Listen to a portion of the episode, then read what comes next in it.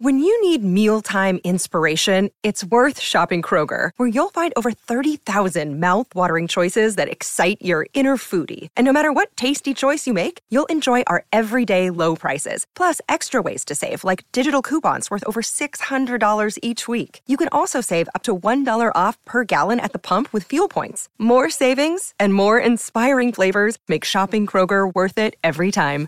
Kroger, fresh for everyone. Fuel restrictions apply.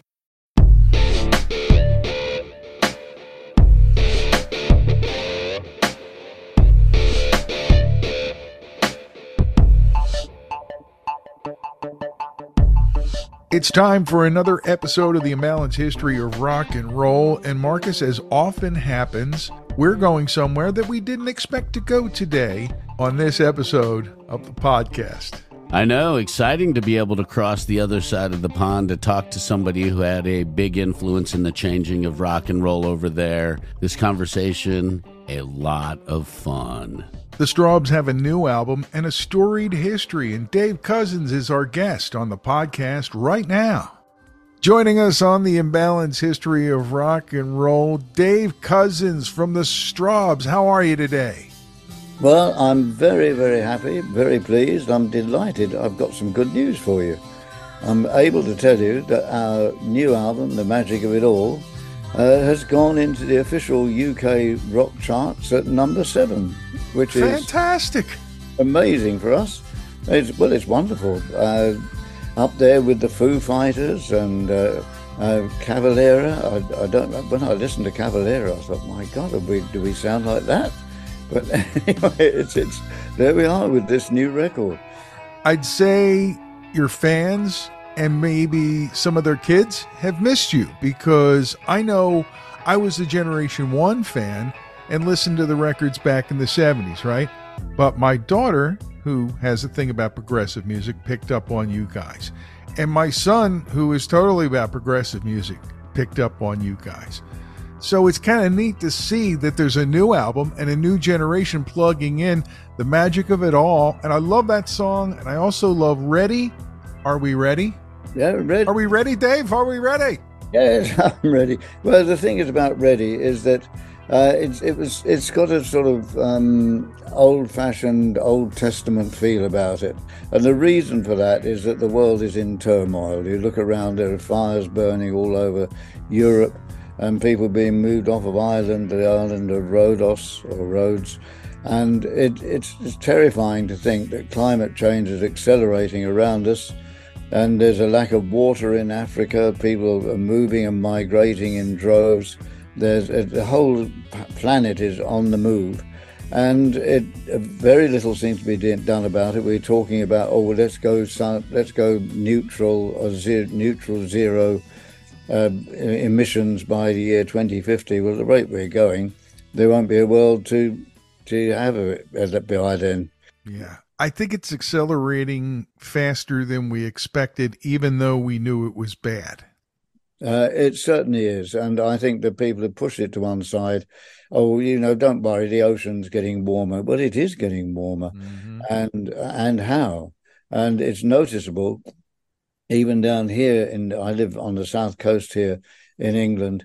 Even down here, it's noticeable that the temperature is rising because you go up onto the White Cliffs of Dover, and suddenly you're shrouded in mist in, in, in the middle of summer, and that's because the temp of the temperature of the of the sea going up, and it's noticeable here, and that means that the water levels are going to be rising rapidly.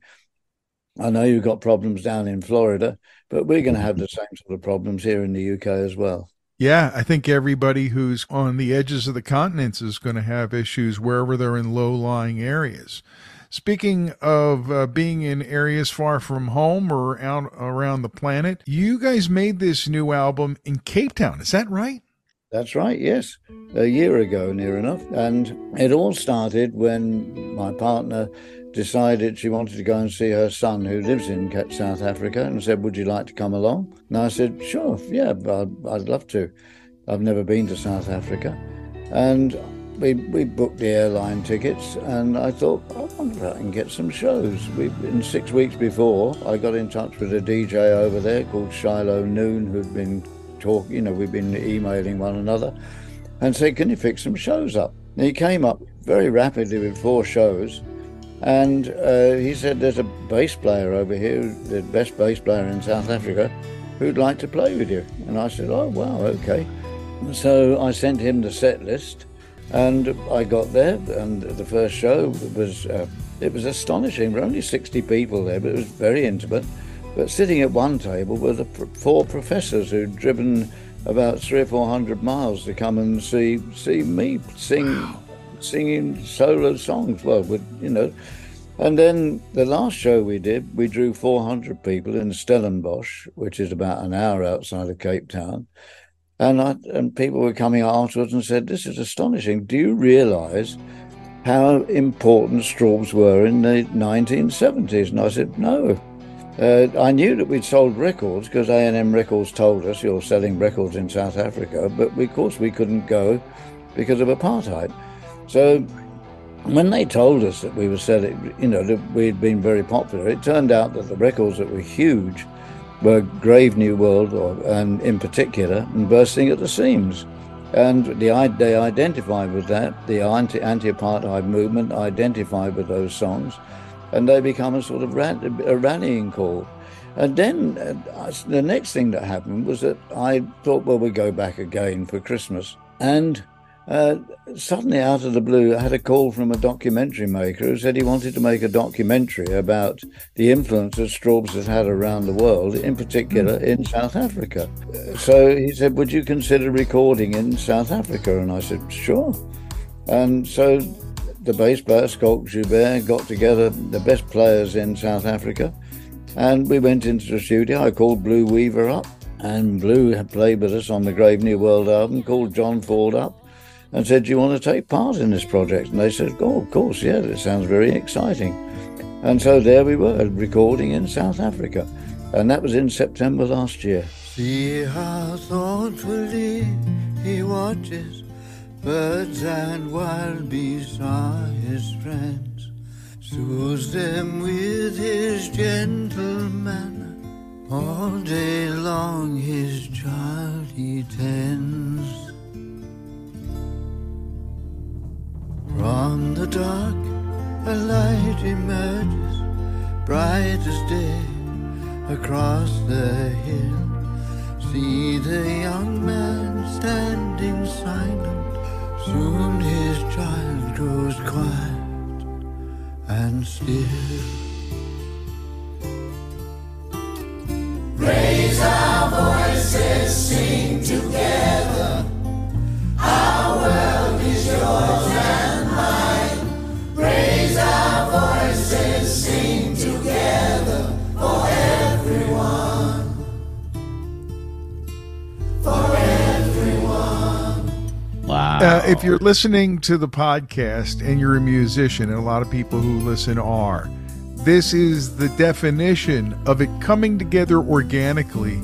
Unbelievable how that all fell into place for you to be there and to come away with an album that's immediately getting uh, reaction and success. It's got to be incredibly gratifying, Dave. It, it is. It's, it's very satisfying. But what makes it more interesting is that the album was recorded in the, the uh, Academy of Sound Engineering in Cape Town.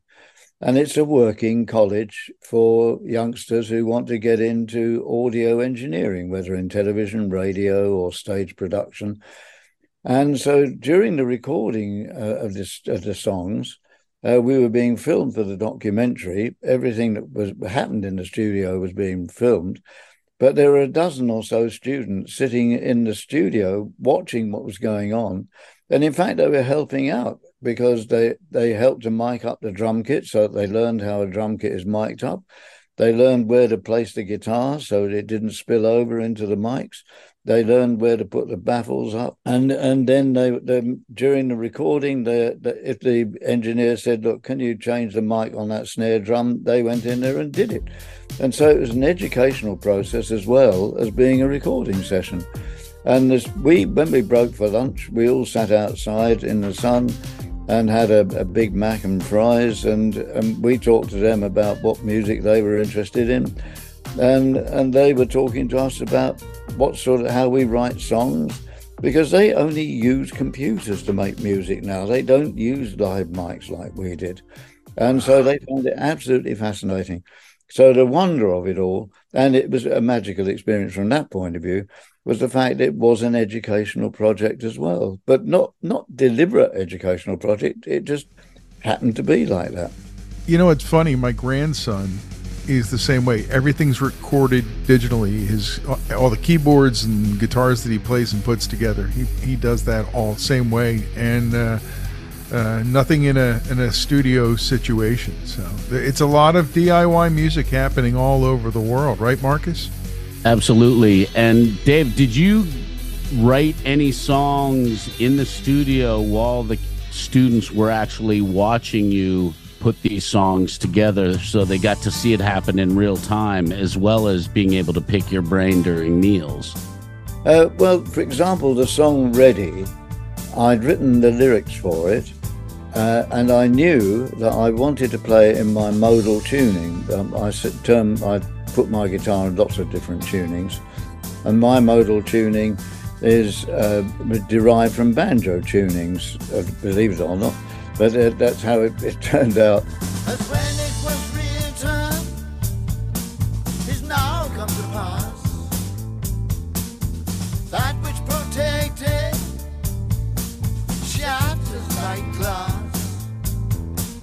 The dust of the city pours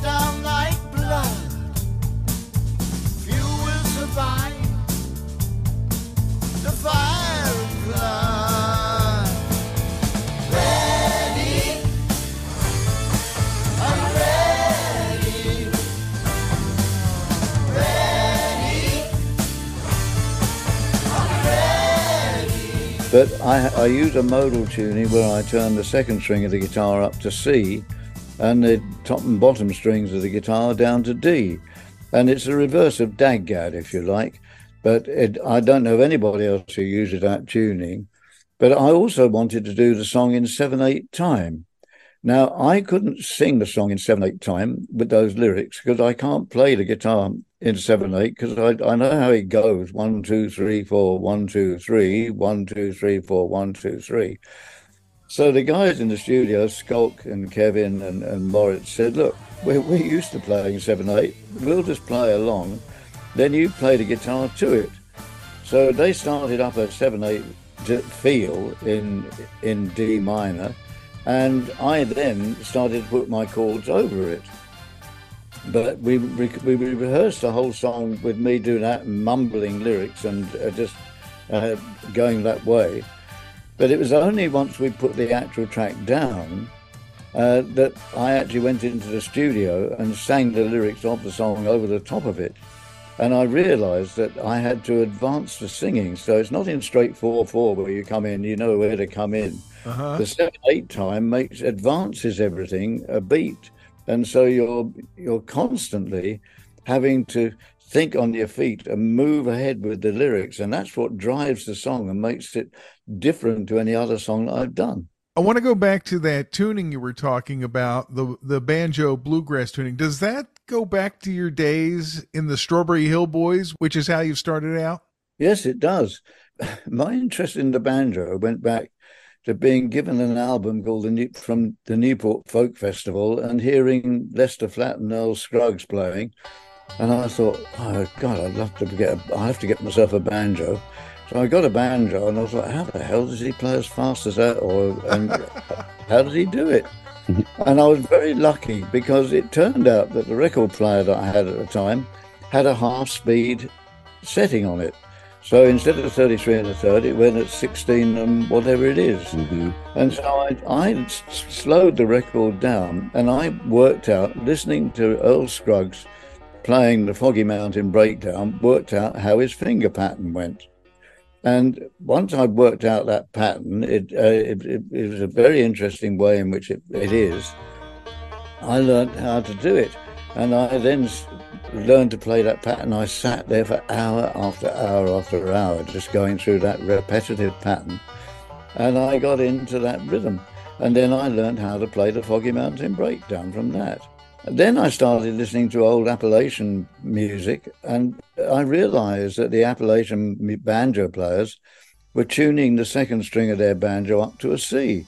So you had the D in the open uh, first string, then C, and then G and D on the banjo for the four strings.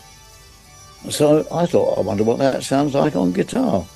So I tuned the first string of my guitar down to D, tuned the second string up to C, and then I left the second and third, third and fourth strings same in G and D.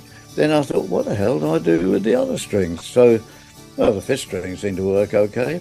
But then I just tuned the sixth string down to D, and suddenly I had my modal tuning.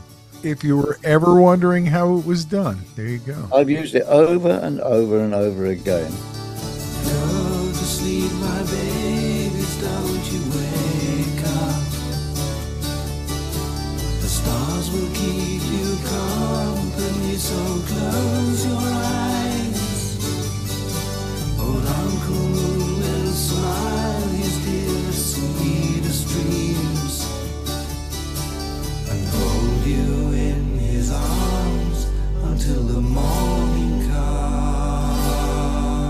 But then there's another tuning I learned to do open C on the banjo as well, and tuned that the guitar to open C. And it became so involved in the end. There was one particular track that we recorded with Rick Wakeman back on our first ever album with Rick, where in the same song I was retuned the guitar. Well, there were three different tunings in it, all based around an open C tuning. And uh, we were doing harmonies over it while I was tuning the first string up and down. So nobody realised what we were doing. But and so that's probably why nobody's been ever ever able to copy the song because they don't know how the hell it was played. Never would have thought that, but yeah, you definitely you just gave it away though, Dave. Yeah, I don't mind. Okay. I, I still use, I, I even tune the banjo now to a different tuning, to, and I've shown what I do now to a, with the fifth string to a professor of banjo I met at, at a folk festival in in Kentucky somewhere, and he had uh, uh, the Stanley Brothers banjo, uh, the, the banjo. Uh, and I showed him what to do with the fifth string, and he said, "My God, nobody's ever done that before with a banjo." And so I've got a unique banjo thing that I do on that, and he's the only other person I've shown. Cool.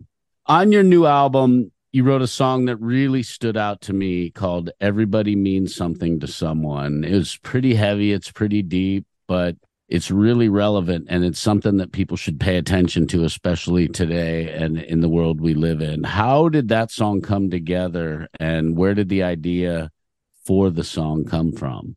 I lived down by the sea in a little village called Sandgate, which is about five miles from Dover, and walked down the street, and then I passed a passed a castle that was built by Henry VIII, believe it or not, uh, back in about sixteen hundred and something. Walking fifty yards past that, and turn left into the car park that leads down to the sea. And there's a row of fishermen's cottages on the left hand side, and on the one of the fences has been replaced with a piece of driftwood carved in the shape of, of a fish. And it was an art exhibition, apparently. And uh, it had a little tiny plaque about the size of a CD on the wall, which, uh, and I looked down there, I couldn't read it. So I had to bend right down, and, and it said, Everything means some, something to somebody somewhere. I thought, oh, that's very interesting. So I kept that in my head and walked back home and jotted it down. And then I picked up my guitar. I had it in an open E tuning now, and that's where all the strings are E and B. And I started to play that, and I put in the piece about the driftwood. But the idea in that particular tuning, it's wonderful because I can simulate the sound of the waves breaking on on the on the shore. When all of your belongings are stacked up on a shelf, you got time on your hands, sorry for yourself. Maybe someone's waiting for the phone to ring. Think of the surprise your call might bring. Everybody means something to someone. And I put the, in the, got that feeling going, and I put in a, a little verse about uh, about shipwrecks. Uh, the, the area is notorious for shipwrecks. There are many, many ships that were wrecked just off of the coast. Then I thought, well, I want to uh, write. Um, people don't communicate with one another anymore. Uh, they've got three ways of communicating. You can write somebody a letter, you can pick up the telephone, or you can send them a message. But we seem to have lost it now with, with online communications. People don't bother anymore to write letters or pick up the phone. So I wanted to write a simple message, and that's exactly what I did with the song. If your shelves are packed up on a shelf, you're sitting on your own feeling sorry for yourself. Maybe someone's waiting for the phone to ring. Think of the surprise that call might bring. Everybody means something to someone and I think it's, it's very emotive to me. And when I play that track, I actually stop afterwards and I reflect. I have to reflect on it because the repeating the chorus three times at the end. Everybody means something to someone. Everybody means something to someone. Everybody means something to someone. It's very emotional somehow, and it leaves a profound message to me. And I hope it does with other people. I suspect some people are going to get the message because they're getting the new music for whatever reason or however they're getting it and they're going to catch that message from hearing the album. I, I hope so. And the thing is, I, I don't write songs that are I love you, babe. I, I can't do that. I, I can't just invent words like that. I jot down a little phrase from the newspaper, perhaps I picked up, or like I did, I picked up a little phrase from a plaque on, on a wall. And they stay in my head, and gradually they begin to evolve into songs and it's a continual process. And effectively, what I'm doing is going back to days when there was no television and no newspapers. It was the days when there were troubadours going around the country, taking singing songs about the news, mm-hmm. and going from town to town and singing them. Effectively, I'm still in in in that not folk mode, but that was the way of communicating in those days. And so every line in the song, every word in the song is thought out very carefully and it means something. And that's what I think has been the characteristic of the band over all the years. Uh, the thing that is the continuation of the Strawbs is the songs themselves. The songs are what is what makes the Strawbs not who actually played them, it's actually the songs themselves. And to follow up on what you said with a phrase that you come across that sticks in your head, when that phrase rolls around in your head, is there music complementing that phrase as well? Uh, it depends. Uh, usually, I'll just pick up a guitar and have that phrase in my head and start to play away. The magic of it all started out. I dropped the, the D string, or the E string on the guitar down to a, an open D, and just thought, oh, that sounds nice. I haven't played that for a while. And but then I started inverting the chords a bit, and I thought, oh, that sounds nice. And then there was a bit, believe it or not, I thought, God, that sounds a bit like John Denver. so I, so, so when he started writing Rocky Mountain Way, I thought, oh, well, I'll write about where I've been to. So, you know, the streets of New York City to San Francisco Bay, Toronto, Montreal, well wishes all the way. Those who walk beside you ready should you fall. You know, there are always people I meet along the way who want to help, which is a lovely thing. Coming back with more of this fantastic conversation with Dave Cousins in just a bit. You know, Markus, as summer fun winds down, you know what never stops? What? The fun and games and the great brews at Crooked Eye Brewery in the heart of Hatboro always something good on the board and always something fun happening on stage too. Yeah, Crooked Eye is very active on social media. So if you're looking for a cool place that has good beers to hang out at, check out their Facebook page. Crooked Eye Brewery has a lot of activities going on, good beers, live music. It's all there. all kinds of good entertainment on stage. And of course, the Crooked Eye Band, second Saturday of every month, packing the house and rocking it right there in the heart of Hatboro. Always a good friend to be made at Crooked Eye Brewery.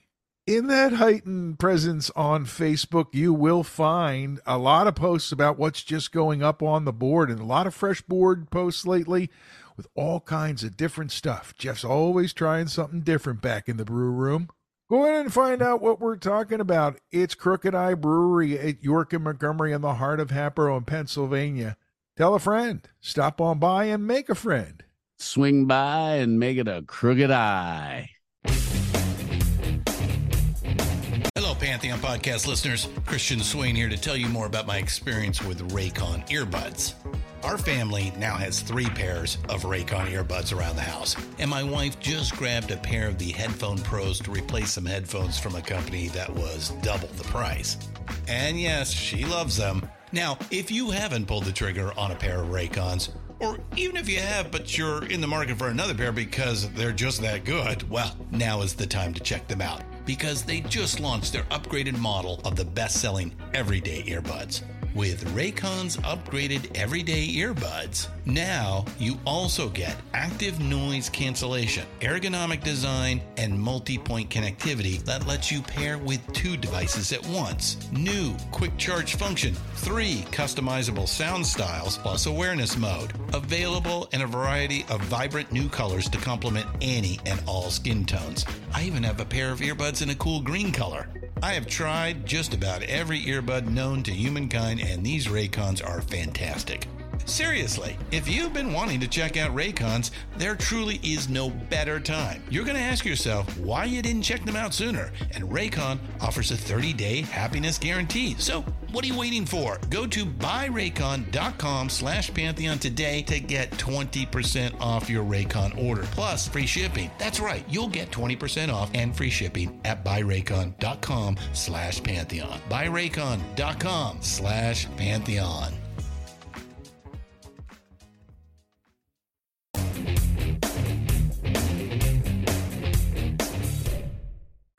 Back from the break and jumping back into our talk with Dave Cousins from the Strawbs. I wanted to ask you about the transition from the early days when you became the Strawbs.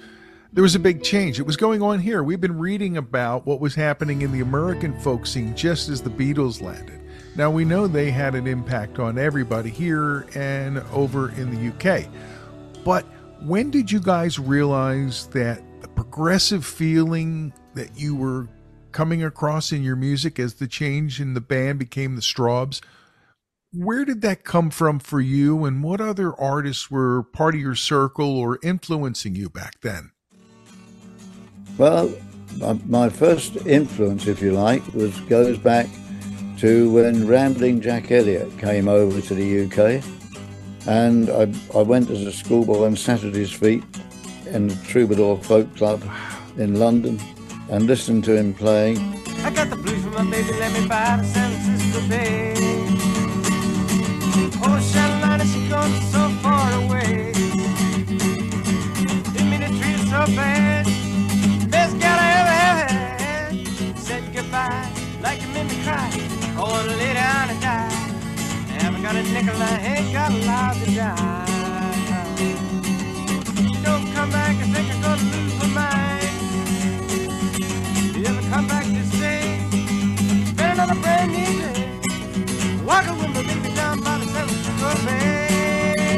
He had a, a red Gretsch guitar with a triangular sound hole.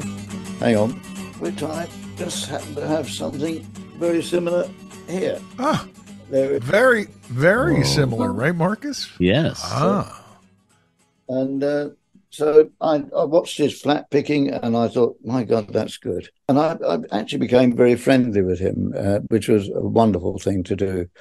And the stories he told were, were wonderful stories. He was a good raconteur, a great guitar player. And I started to buy his records. Then Skiffle came along and, and I got interested in Woody Guthrie. And of course, uh, Jack Elliott was uh, Woody, Guthrie, Woody Guthrie's companion and sat at his bedside alongside Bob Dylan. And so Bob Dylan learned his songs from Jack Elliott. And in the same way, I learned songs from uh, Rambling Jack Elliott myself. So we've got two diversions going on there. But soon after that, uh, I got a ticket to go and see Bob Dylan in his first. He'd come over and done a TV show, but he came over and did a, a concert of him doing two half hour shows. And I sat in the front row, and I hadn't written a song at that time. But when he came on, he had his bloodshot, red bloodshot eyes, and he had to peer through at his harmonica to see what on earth key it was in, which one it was. But it, when he started to sing, it was absolutely riveting. And I thought, oh, he's a very powerful singer. And at the same time, suddenly Donovan appeared on television singing a song. And I thought, well, if Donovan can write songs, my God, so can I. So I started to write songs. And I started to write in a sort of Woody Guthrie style vein, I suppose. So there, there are two different strands going, one in the UK and one in the USA, all emanating out from Woody Guthrie, if you like. And that was how I started anyway. Mm. So, but I was in my mid 20s before I started writing songs. I hadn't written anything by then, but I re- very rapidly I started writing. In the early days, I listened to a couple of your uh, earlier albums and I hear similarities between early Pink Floyd with early Pink Floyd and some of the other progressive bands that were out at that time, maybe The Move as well, and some of those bands. But you always kept that folk feel and even gave folk a progressive edge. How were you able to do that and stay true to both folk and progressive? It, it's a natural thing because the songs actually tell stories within themselves, uh, which are actual events, um, then I used to introduce the songs on stage and tell stories of what they were about. You mentioned the move. I used to love the move and Roy Wood. We used to go do lots of shows together. Uh, but we were always the odd person or the odd group out because there we were essentially an acoustic trio until Rick Wakeman joined the band. And then that all began to change. Then we added electric bass and drums, but then the drums and bass were mixed down so that we didn't offend our folk fans. Mm. But I was also listening to people like the Bee Gees at the same time, and I, I thought their, their melodic songs were absolutely wonderful. How'd you find Rick Wakeman, and how'd he end up being part of the band? First of all, we made a record with Sandy Denny uh, called All Our Own Work, I went down to the Troubadour Folk Club and I saw her singing down there. Went up to her after her set and said, Can I introduce myself? And she said, Who are you? I said, Dave Cousins. And we were quite well known at that time, although we hadn't made a record because we were doing lots of BBC radio shows uh, because of the Strawberry Hill Boys. And I said, uh, Do you want to join a group? And she turned around and looked up and down and she said, Yeah, all right. Across the purple sky all the birds are leaving. But how can they know it's time for them to go? Before the winter fire, I will still be dreaming.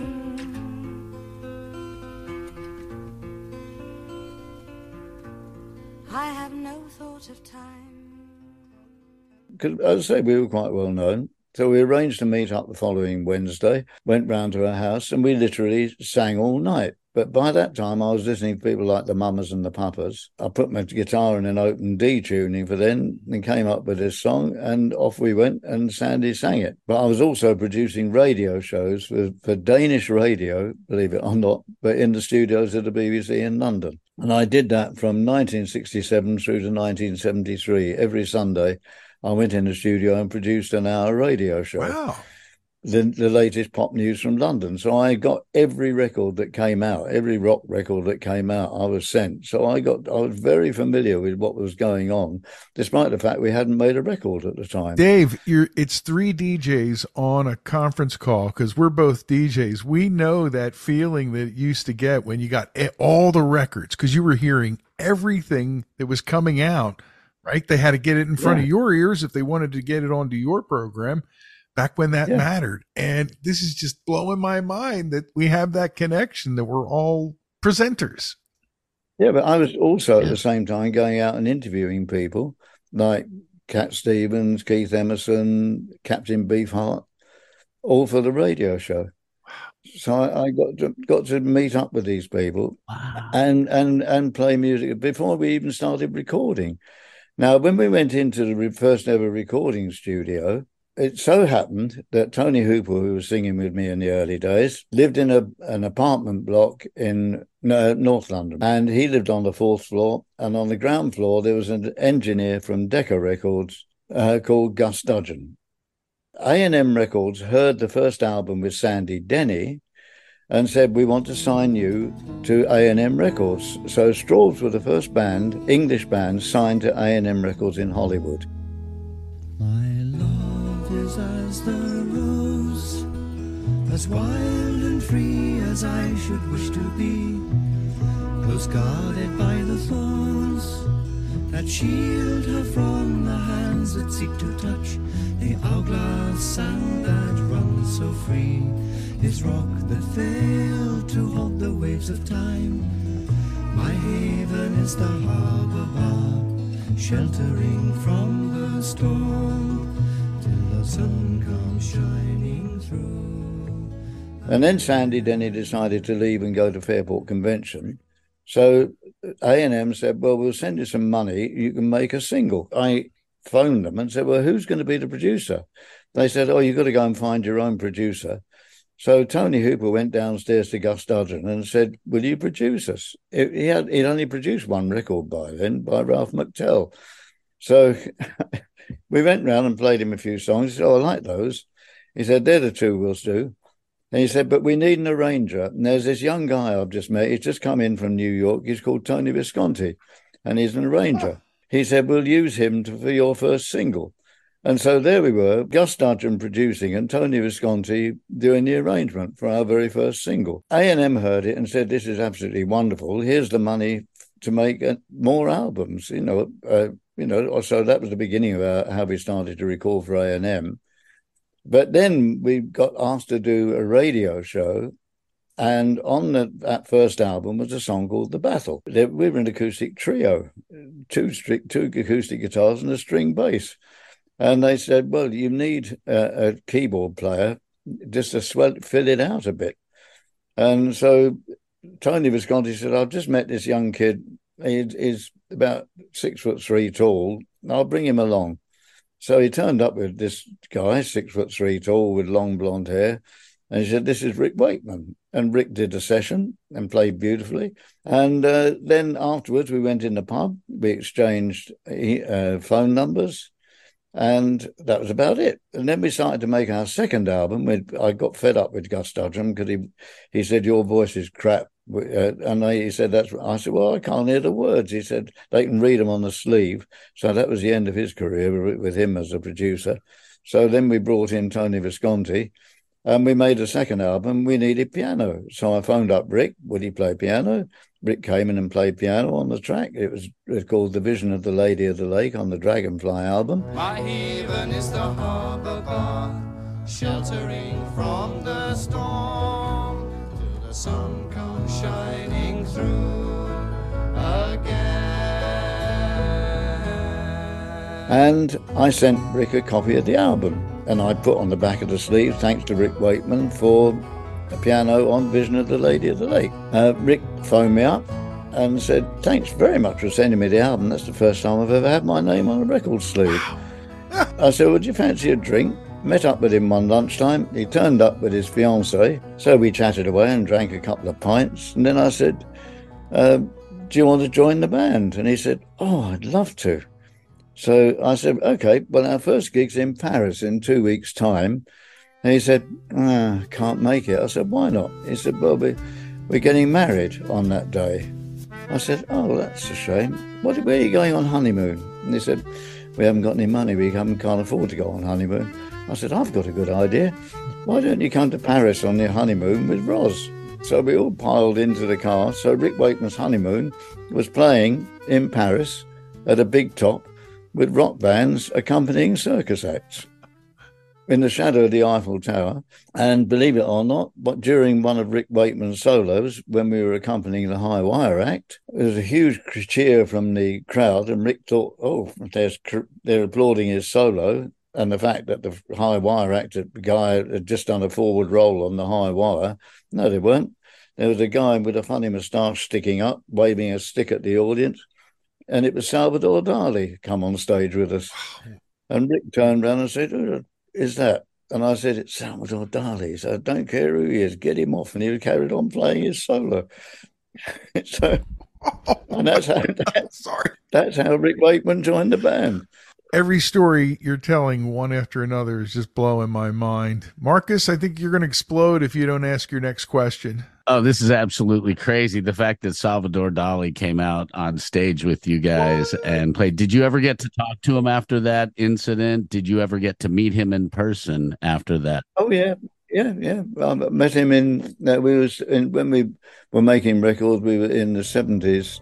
I think it was about the time of uh, Hero and Heroine. I think uh, we were staying at the St Regis Hotel in New York, and I was checking in late at night because uh, to get my key, and I had a tap on my shoulder, and he said, "I like your boots," because I had these pale blue boots with pink flowers on them, hmm. and it was Salvador Dali, and he said, "I like your boots; they're very, very good." And so I said, Mr. Dali, I said, we met in Paris at the Rock and Roll Circus. I remember it well. He said, Here, have this. And he gave me a bottle of wine, which we went upstairs and drank straight away. We should have gotten to sign it. it would have been worth a fortune. What did you guys talk about in the times you got to hang together? I'm just curious what you would talk about with Salvador Dali. Well, but nothing really, because he was just living in that in that hotel at the time. It was a very very quick meeting. But he got to know the other guys in the band, and that they, you know, went to parties in his room. Whoa! It, was, it was, we we meet all sorts of people. We're talking with Dave Cousins from the Strawbs on the imbalance history of rock and roll.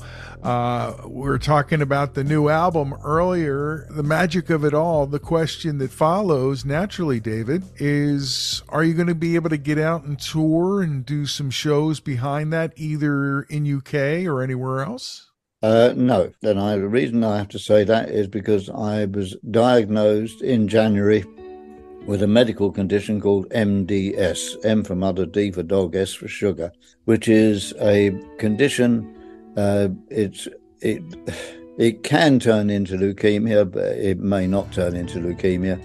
But it can be controlled, but it can't be cured. If I catch an infection, I had to report straight to hospital. So touring is out of the question. So I, I can't do any more live shows, and so that is it's a tragedy. But what is happening is that the documentary that's being made, the South Africans who played on the on the album are coming over to play it. We're doing a potted history of the, the best known Strawbs songs. I, you know, it's not not a farewell to Strawbs, and we're doing the favourite songs that I want to do. Is Lemon Pie on the list? No, uh, it, that it, that's a very complicated song to sing, I'm afraid, and play. yes, it is. And uh, we're, no, we're, we're doing things like we'll do the Hangman and the Papist because that was our first appearance on television, major appearance on Top of the Pops in the UK. We'll mm. obviously be part of the union, lay down songs like that. Right. We'll do the river and down by the sea. Yeah, I saw the live video of you doing the Union Man on top of the pops. The harmonies are fantastic on that song. Now I'm a Union man, amazed at what I am. I say what I think that the company stinks. Yes, I'm a union man. When we meet in the local hall, I'll be voting with them all. With a hell of a shout, it's out, and the rise of the company's fall. Oh, you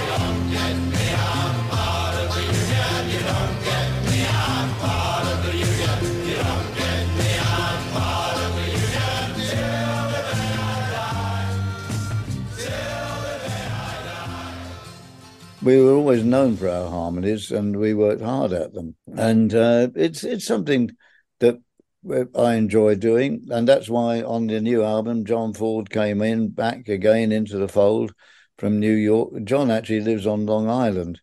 So he's come flying over for it.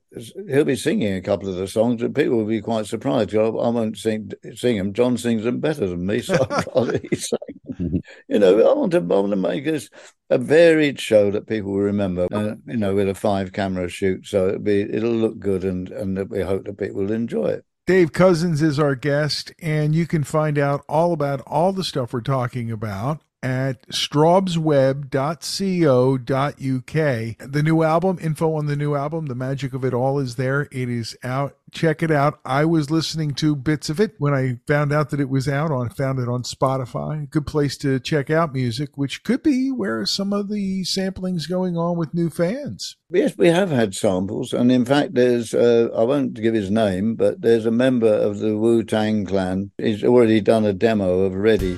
Uh, we are ready. But can you imagine the Strawbs with the Wu Tang I'm getting my head around that, Dave. I'm trying. Love it.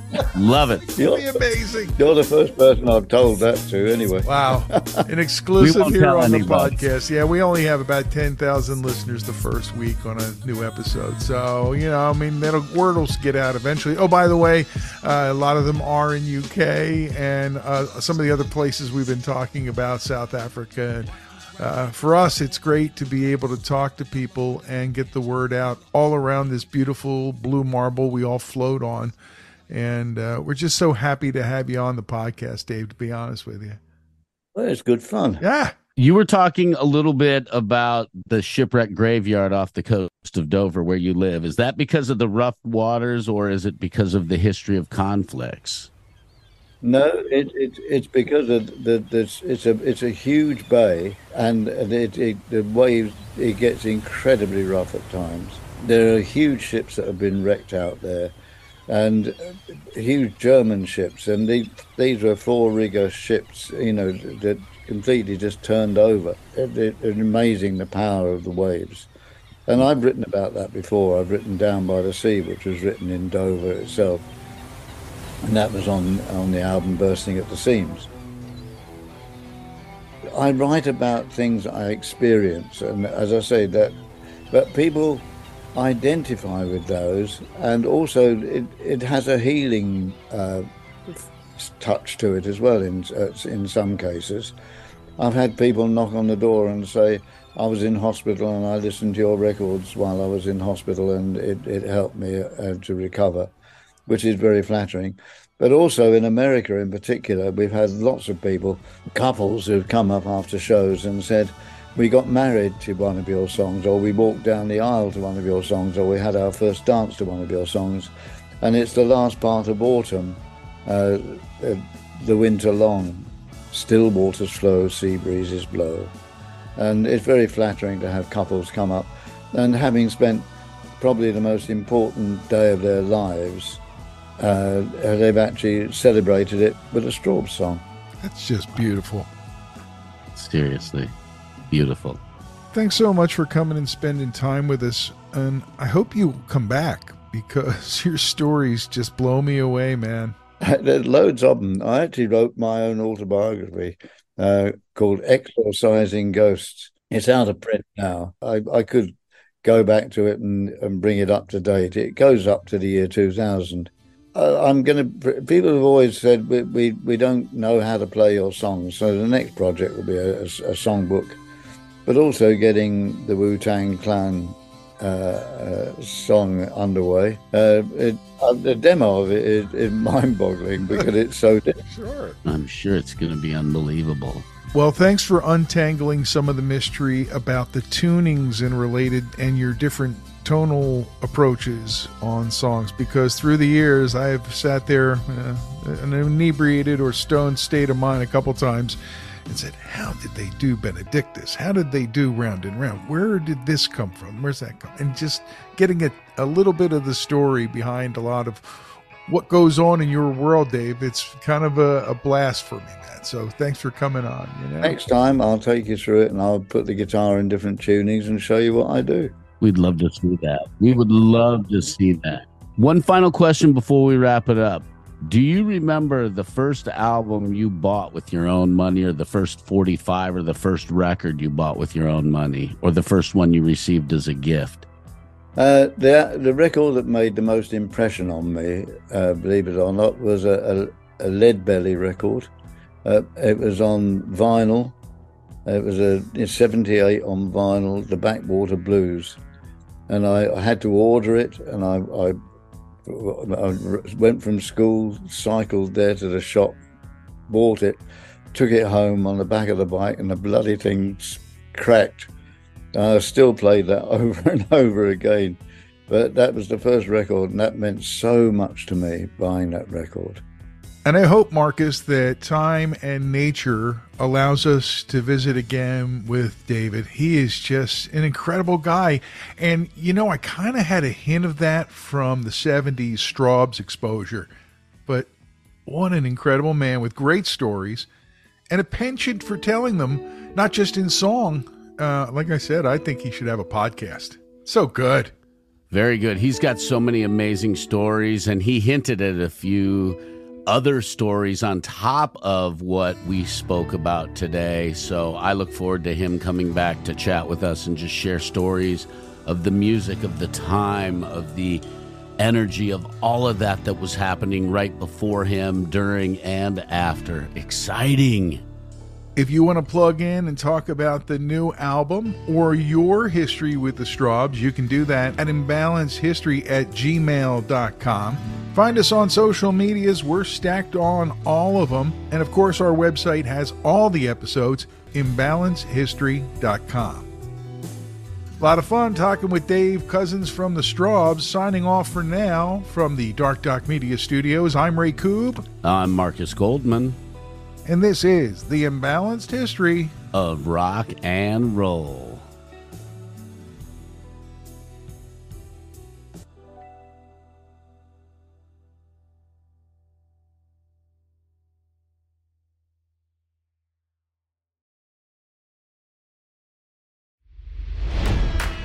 It's NFL draft season, and that means it's time to start thinking about fantasy football. FantasyPoints.com features industry leading experts and prognosticators using proprietary hand charted data to help you score more fantasy points. FantasyPoints.com is the place to go for whatever kind of fantasy football you play. Whether you play fantasy football, daily fantasy sports, or do a little bit of everything, Fantasy Points has the meticulously researched content to guide you to victory. And why wait for the fall? Fantasy Points also covers the new spring football league, the UFL. Join the guru, John Hansen, Scott Barrett, Joe Dolan, and other massive names in the fantasy football universe with an exclusive offer. Use code Pantheon for 15% off any fantasy points package, including the all in package, with access to every article, tool, and data nugget that Fantasy Points has to offer. That's fantasypoints.com and code Pantheon for 15% off at Fantasy Points. Fantasypoints.com. Come, code Pantheon. Score more fantasy points.